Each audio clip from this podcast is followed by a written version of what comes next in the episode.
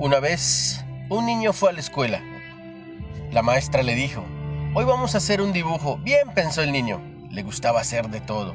Leones, tigres, gallinas y vacas, trenes, barcos. Sacó su caja de lápices de colores y comenzó a dibujar. Pero la maestra dijo, espera, no es hora de empezar. Empezó hasta que todos parecían estar listos. Ahora, les dijo la maestra, vamos a hacer flores. Bien, dijo el niño, le gustaba hacerlas bonitas con sus lápices de colores rosa, naranja, azul, pero la maestra les dijo, espera, te enseñaré cómo hacerlo. Y era rojo con un tallo verde. Ya está, dijo la maestra. Ahora puedes empezar. El niño miró la flor de su maestra, luego miró su propia flor. Le gustaba más su flor que la de la maestra, pero no lo dijo. Se limitó a dar la vuelta a su papel e hizo una flor como la de la maestra. Era roja con un tallo verde. Otro día, la maestra dijo, hoy vamos a hacer algo con arcilla. Bien, pensó el niño. Le gustaba la arcilla. Podía hacer todo tipo de cosas con arcilla. Serpientes, muñecos de nieve, elefantes, ratones, coches, camiones. Y empezó a tirarla, pellizcarla. Todo, todo en su bola de arcilla. Pero la maestra les dijo, espera, no es hora de empezar. Esperó hasta que todos parecieran estar listos y dijo, ahora, dijo la maestra, vamos a hacer un plato. Bien, pensó el niño, le gustaba hacer platos. Y empezó a hacer algunos de todas las formas y tamaños. Pero la maestra les dijo, esperen, te enseñaré cómo hacerlo.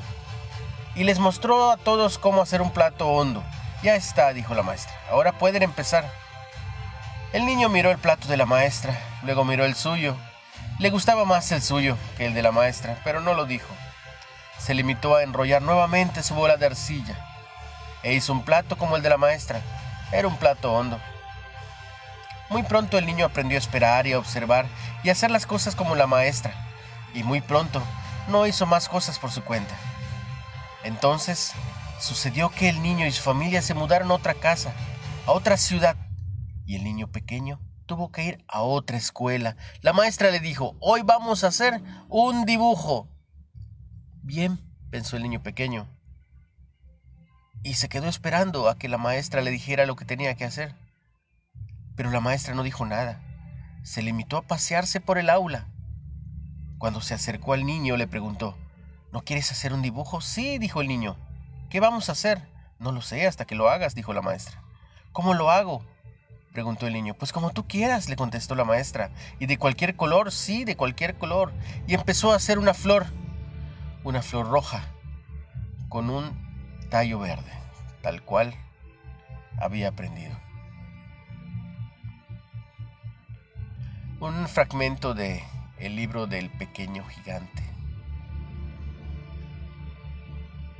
Tenemos una definición estrecha de lo que constituye ser inteligentes y es que si tú eres el que enseña, tienes que ser imitado. Y eso no es del todo cierto.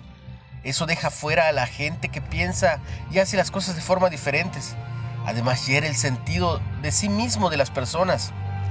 Ser a veces más inteligentes que otros no es malo, el problema es un conjunto de prácticas institucionales, culturales y de rutina que la mayoría de las veces buscamos ser imitados, creyendo tener siempre la mejor versión de lo que se pide y de alguna manera, poco a poco, vamos matando la creatividad e iniciativa de nuestra gente.